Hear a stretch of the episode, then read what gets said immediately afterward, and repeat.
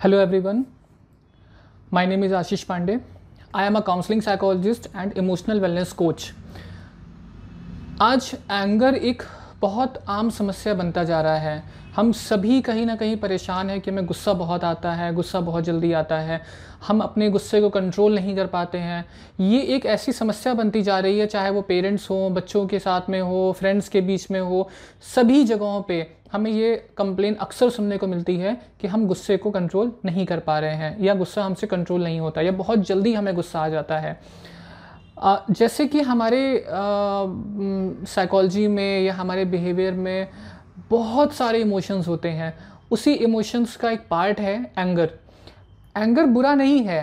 Anger भी हमारे emotions का एक पार्ट है, इसलिए एंगर बुरा नहीं है। पर हाँ जब ये खुद का नुकसान पहुँचाने लगे और दूसरों को भी नुकसान पहुँचाने लगे तो हमें ये समझ जाना चाहिए कि अब ये इमोशन हमारे अगेंस्ट में काम कर रहा है। बाकी सभी इमोशंस हमारे अगेंस्ट और फेवर में हो जाते हैं, हमें इतना फ़र्क नहीं पड़ता है, पर गुस्सा एक ऐसी चीज़ है कि अगर ये हमारे कंट्रोल के बाहर हो जाता है, ये इमोशन अगर हमारे कंट्रोल में नहीं है तो हमें ज़्यादा प्रॉब्लम होने लगती है, क्योंकि ये हमारे साथ साथ हमारे रिलेशंस को भी इम्पैक्ट डालता है उसमें। तो आज हम लोग कुछ ऐसे प्रैक्टिकल स्ट्रैटेजीज़ की बात करने वाले हैं, कुछ प्रैक्टिकल टिप्स पे बात करने वाले हैं, जिनको अगर हम डे टू डे लाइफ में प्रैक्टिस करेंगे तो हम गुस्से को बहुत ईजिली मैनेज कर पाएँगे। हमें कंट्रोल नहीं करना है। हम किसी भी चीज़ को अगर कंट्रोल करने का प्रयास करेंगे ना तो वो हमारे लिए ज़्यादा प्रॉब्लम क्रिएट करता है। तो हमें एंगर को मैनेज करना है, क्योंकि एंगर एक इमोशन है, हमारी ही पर्सनालिटी का एक इमोशन है। तो हमें उसको मैनेज करना है, क्योंकि वो ज़्यादा हो रहा है तो इसलिए हमें उसे मैनेज करना है। तो इसमें सबसे पहली जो चीज़ आती है, वो है कि हमें अपने अंदर इंसाइट और डिज़ायर डेवलप करना है। अब इंसाइट और डिज़ायर डेवलप करने का यहाँ पर क्या लॉजिक है? वो ये है कि पहले तो हमें ये समझना पड़ेगा कि जो हमारा ये एंगर है, क्या वो हमारे खुद के लिए अब डैमेज का वर्क कर रहा है? क्या हमें खुद को डैमेज कर रहा है? हमारे खुद को नुकसान पहुँचा रहा है?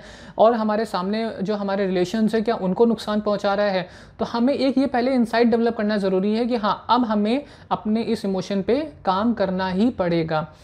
दूसरी बात आती है डिज़ायर डिज़ायर का मतलब ये है कि हमने अपने अंदर इंसाइट डेवलप कर लिया कि हाँ ये गुस्सा हमारे लिए नुकसान का कारण बन रहा है या हमारा नुकसान कर रहा है। तो अब हमारा जो डिज़ायर है वो ये है कि हम इसको ओवरकम करना चाहते हैं। तो उसमें सबसे पहली चीज़ हमें क्या करनी है कि हमें एंगर कॉस्ट बेनिफिट एनालिसिस करना है। एंगर कॉस्ट बेनिफिट एनालिसिस क्या होगा? इसमें हम क्या करेंगे? हम एक चार्ट बनाएँगे। चार्ट बना करके उसमें प्रॉज एंड कॉन्स लिखेंगे कि जो हमारे ये जो हमने किसी भी चीज़ पर हम रिएक्ट करने जा रहे हैं, क्योंकि बेसिकली गुस्से में हम रिएक्शन बहुत जल्दी देते हैं। तो जो हम ये रिएक्ट करने जा रहे हैं, उसके प्रॉज एंड कॉन्स क्या हो सकते हैं? उसके लाइकली सिनारियो क्या हो सकते हैं? और उसके वर्स्ट केस सिनारियो क्या हो सकते हैं? जब हम ये एंगर कॉस्ट बेनिफिट एनालिसिस करते हैं तो उससे हमें एक तो ये हेल्प मिल जाती है कि हमें ये पता चलने लगता है कि कहाँ पर हमें गुस्सा करना है और कहाँ पर हमें गुस्सा नहीं करना है। क्योंकि एंगर और एग्रेशन अगर सही से यूज़ किया जाए तो हम इसको पॉजिटिवली भी यूज़ कर सकते हैं। तो एंगर कॉस्ट बेनिफिट एनालिसिस इसमें हमें यही हेल्प करता है कि ये हमें एक ऐसा इंसाइट दे देता है जिसके थ्रू हम ये पता कर पाते हैं कि हम कहाँ पर गलत कर रहे थे और कहाँ पर हमें रिएक्टिव होना है, कहाँ पर हमें रिस्पॉन्सिव होना है। दूसरा, इससे बेनिफिट क्या होता है कि ये धीरे धीरे धीरे धीरे करके हमारे एटीट्यूड को बदलने लगता है। जब हमारा एटीट्यूड बदलने लगेगा तो हम बहुत पीसफुली सिचुएशंस को हैंडल कर पाते हैं। तो ये जो हमारा एंगर कॉस्ट बेनिफिट एनालिसिस है, इससे हमें ये बेनिफिट्स मिलते हैं। दूसरा, जो इसमें क्या होता है कि जनरली जब हमें किसी बात पे गुस्सा आ रही है या आ, किसी ने हमसे कुछ कह दिया तो हम रिएक्टिव होने जा रहे होते हैं तो वहाँ पर क्या है कि हम उन हॉट थॉट्स को हॉट थॉट्स का मतलब जो हमारे एंगर को ट्रिगर कर रहे हैं हमें उन हॉट थॉट्स को नोट डाउन करना चाहिए। जब हम उन हॉट थॉट थॉट्स को नोट डाउन करेंगे जो हमें अपसेट कर रहे हैं जो हमें परेशान कर रहे हैं जो हमें बार बार हमारे गुस्से को ट्रिगर कर रहे हैं उसको हम नोट डाउन करने के बाद में क्या करेंगे? उसको हम सब्सटीट्यूट करेंगे। उनको सब्सटीट्यूट का मतलब हम उनको रिप्लेस करेंगे ऑब्जेक्टिव के साथ में कि इसका ऑब्जेक्टिव क्या हो सकता है? उसका ऑल्टरनेटिव थॉट क्या हो सकता है? जब हम पर्पसफुली उन अपसेटिंग थॉट्स को, उन डिस्ट्रक्टिव थॉट्स को जब हम चेंज करते हैं रिप्लेस करते हैं तो हम देखेंगे कि हमारा जो टेम्परामेंट है, वो धीरे धीरे करके कूल डाउन होने लगेगा। हमारे अंदर एक पॉजिटिव एटीट्यूड डेवलप होने लगेगा। और इसको हमें डेली बेसिस पे करना है कि हम डेली अपने डिसफंक्शनल थॉट्स को या जो हमारे डिस्ट्रक्टिव थॉट्स हैं, उनको हम नोट डाउन करते जाएँगे और उसमें हम क्या करेंगे कि जो भी हमारी प्रोएक्टिव कंडीशंस हैं प्रोएक्टिव सिचुएशंस हैं जो हमारे गुस्से को ट्रिगर कर रही हैं, उनको पहले हम नोट डाउन करेंगे, उनसे रिलेटेड इमोशंस को हम नोट डाउन करेंगे, उसको हम स्केल करेंगे कि हमारा इस पर्टिकुलर कंडीशन में, इस पर्टिकुलर सिचुएशन में कितना हमारा उसका रेटिंग था, उस इमोशन का। उसके बाद में उस पर्टिकुलर इंसिडेंट से जो हमारा वो इमोशन ट्रिगर हुआ है, उस इमोशन में हमारा क्या थॉट आया था, किस थॉट ने हमें अपसेट किया था वहाँ पे। फिर हम उसका ऑल्टरनेटिव वहाँ पे रखेंगे कि उसका ऑल्टरनेटिव थॉट क्या हो सकता था, उसका प्रोडक्टिव थॉट क्या हो सकता था, वो हम वहाँ पर मेंशन करेंगे एंड देन उसका आउटकम और जब हम आउटकम पे फोकस करना शुरू करते हैं तो हम ये देखेंगे कि कैसे कैसे हमने धीरे धीरे धीरे धीरे प्रैक्टिस करके अपने उन अपसेटिंग थॉट्स को, उन एंगर वाले थॉट्स को हमने कूल डाउन करना शुरू कर दिया है। और ये एक हैबिट हमें बनानी पड़ेगी इसकी। जैसे जैसे हम इसकी हैबिट बनाते जाएँगे, जैसे जैसे हम इसकी प्रैक्टिस करते जाएँगे, हम देखेंगे कि इसके थ्रू भी हमारा एटीट्यूड पॉजिटिव होना शुरू हो जाता है, क्योंकि ये एक जर्नलिंग का पार्ट है।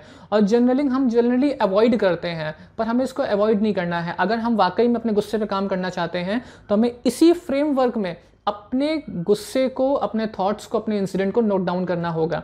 जैसा कि आप इस इमेज में भी देख रहे हैं, मैंने ये फ्रेमवर्क इमेज में लगा दिया है। आप इसको नोट डाउन कर सकते हैं, इसका स्क्रीनशॉट ले सकते हैं और इसको अपने साथ में रख सकते हैं और इसके अकॉर्डिंग अपने थॉट्स को मॉनिटर करना शुरू करिए। इसके बाद में जो नेक्स्ट इसमें स्टेप आता है, वो आता है इमेजिनरी टेक्निक्स का। इमेजिनरी टेक्निक्स में हम क्या करते हैं? हम आ, जो हमारी कंडीशन हुई है जिस कंडीशन से हमें थॉट हमारा ट्रिगर किया था जिससे हमारा एंगर ट्रिगर किया था हम उस पर्टिकुलर थॉट का पिक्टोरियल इलस्ट्रेशन करते हैं। पिक्टोरियल इलस्ट्रेशन में क्या होता है कि हम उस पर्टिकुलर कंडीशन को माइंड में इमेजिन करके रीफ्रेम करते हैं और उसकी एक स्टोरी क्रिएट करते हैं। तो जब हम उसकी स्टोरी क्रिएट करेंगे तो हम ये देखेंगे कि वो किस तरीके से हमारे बॉडी को नुकसान पहुँचा रहा था या हमें खुद को नुकसान पहुँचा रहा था कि हम जब सामने वाले से उस टेम्परामेंट में बात कर रहे होते हैं। और इसके बाद में हम क्या करेंगे, हम इसी कंडीशन में जो हम जिस तरीके से रिएक्ट कर रहे थे, हम उसी में थोड़ा सा ह्यूमर ऐड कर देंगे उसी पर्टिकुलर स्टोरी को हम ट्रांसफॉर्म कर देंगे एक क्रिएटिव मैनर में कि कैसे हमने उसी स्टोरी को रीफ्रेम कर दिया, उसी कंडीशन को हमने रीडिज़ाइन कर दिया क्रिएटिव फॉर्म में और ये जब हमने किया तो इससे क्या होगा, हम उसी कंडीशन को, उसी सिचुएशन को हमने एक बहुत ही हेल्दी मैनर में टैकल किया है और उससे क्या हुआ कि हमारा जो वो टेम्परामेंट था, वो शांत होने लगा और हम खुद देखेंगे कि हमारे जो हमने, जो गुस्से में जो हमने रिएक्ट किया था, जो हमने वहाँ पे वर्ड्स यूज़ किया जो हमने बिहेवियर अपना वहाँ पे रखा था, हमें अपने ही बिहेवियर पे हँसी आने लगेगी, क्योंकि हम वहाँ पर ह्यूमर का यूज़ करेंगे और ह्यूमर हमारा बहुत एक इंपॉर्टेंट रोल प्ले करता है गुस्से को कंट्रोल करने में। कभी कभी क्या होता है, जब हम इमेजिनरी टेक्निक्स का यूज़ कर रहे होते हैं तो हमारी जो वो इमेज होती है गुस्से वाली वो हमारे गुस्से को और ट्रिगर कर देती है। तो हमें क्या करना है? हमें वहाँ पर जैसे होता है ना कि स्विच ऑन ऑफ़ करने वाली चीज़, कि हमने प्रोजेक्टर में या टीवी में अगर हम कुछ देख रहे होते हैं तो हम स्विच ऑफ़ या स्विच ऑन कर देते हैं। तो हमारा ध्यान वहाँ से हट जाता है।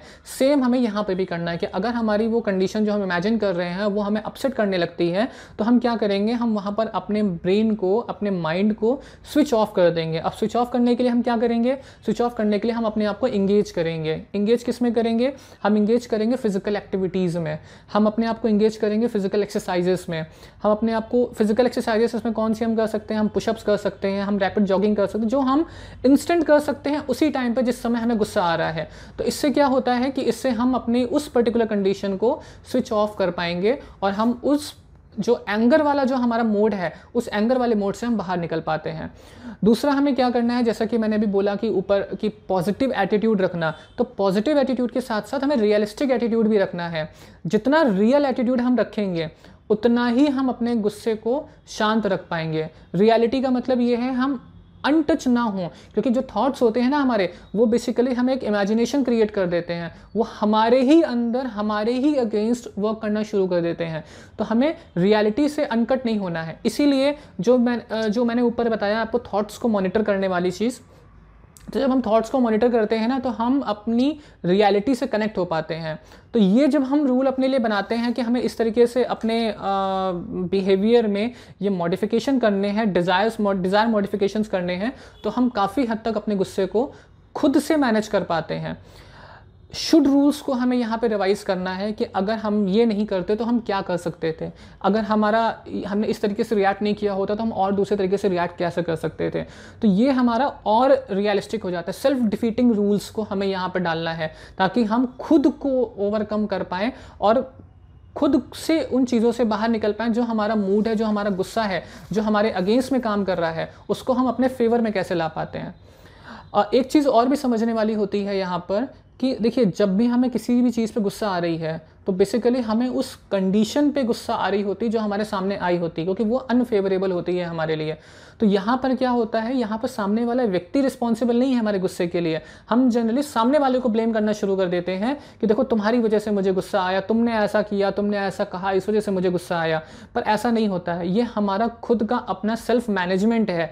अगर हम अपने बिहेवियर को मैनेज नहीं कर पा रहे हैं तो ये हमारी फॉल्ट है। दूसरा इसके लिए रिस्पॉन्सिबल नहीं होता है। तो ये भी हमें यहाँ पर एक्सेप्टेंस लाना पड़ेगा। कि we are responsible for our own emotions we are responsible for our own anger and temperament तो यहाँ पर हमें इस चीज़ को मैनेज करना है। दूसरा uh, जो इसमें हम और क्या कर सकते हैं अपने अंदर क्रेजीनेस डेवलप करिए।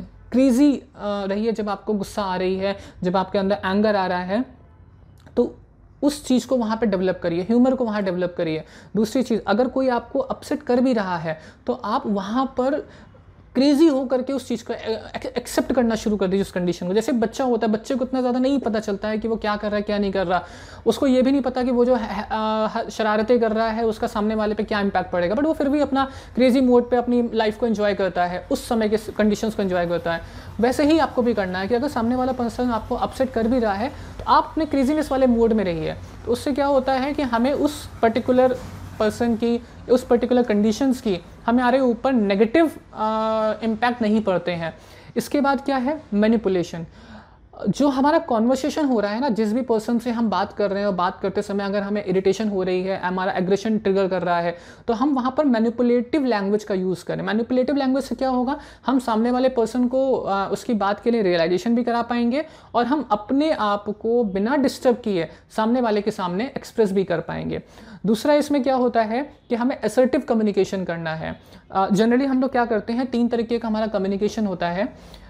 इसमें पहला है हमारा एग्रेसिव कम्युनिकेशन जिसमें हम बहुत डोमिनेटिव होकर के हम बात करते हैं। दूसरा पैसिव कम्युनिकेशन होता है। पैसिव कम्युनिकेशन में क्या होता है कि हम अपनी नीड को सप्रेस कर जाते हैं और सामने वाले की नीड को फुलफिल करने के लिए जो भी वो कहता है, हम उसको मान लेते हैं।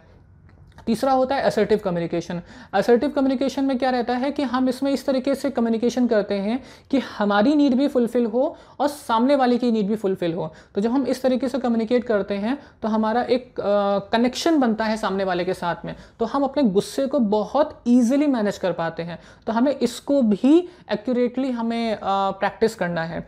दूसरा इसमें है self love and empathy self love empathy और रिस्पेक्ट ये इसमें क्या है कि अगर हम खुद के लिए एम्पैथी चाह रहे हैं, हम खुद के लिए सेल्फ लव चाह रहे हैं और हम चाहते हैं कि सामने वाला व्यक्ति भी हमारे साथ में ऐसा बिहेव करे तो पहले हमें खुद के अंदर ही डेवलप करना पड़ेगा। हमें अपने अंदर सेल्फ लव और एम्पैथी डेवलप करनी पड़ेगी। सेल्फ के लिए रिस्पेक्ट डेवलप करनी पड़ेगी क्योंकि जब हम खुद के लिए कोई चीज़ करेंगे, तभी हम दूसरे के लिए भी वो चीज़ कर पाएँगे। अगर हम दूसरे से वो चीज़ एक्सपेक्ट कर रहे हैं तो हमें भी वो चीज़ वहाँ पर लानी पड़ेगी। तभी हम उसको बैलेंस बना पाते हैं।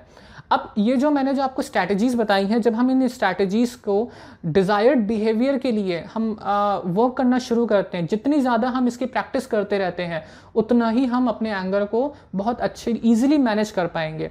इसके साथ साथ क्या होता है, कई बार लोगों, ये लोगों को देखा गया है कि वो अपने आप को पनिश करते हैं गुस्से में। अपने आप को चोट पहुँचाएँगे क्योंकि उनको लगता है कि हम दूसरे से कुछ नहीं कह सकते हैं तो वो कहीं ना कहीं सेल्फ को डैमेज कर रहे होते हैं। दूसरा, कुछ लोगों में ये भी देखा गया है कि वो हार्श ड्राइविंग करने लगते हैं। ये भी सेल्फ डिस्ट्रक्टिव हो जाता है। तो हमें क्या करना है? हमें अपने आप को पनिश नहीं करना है।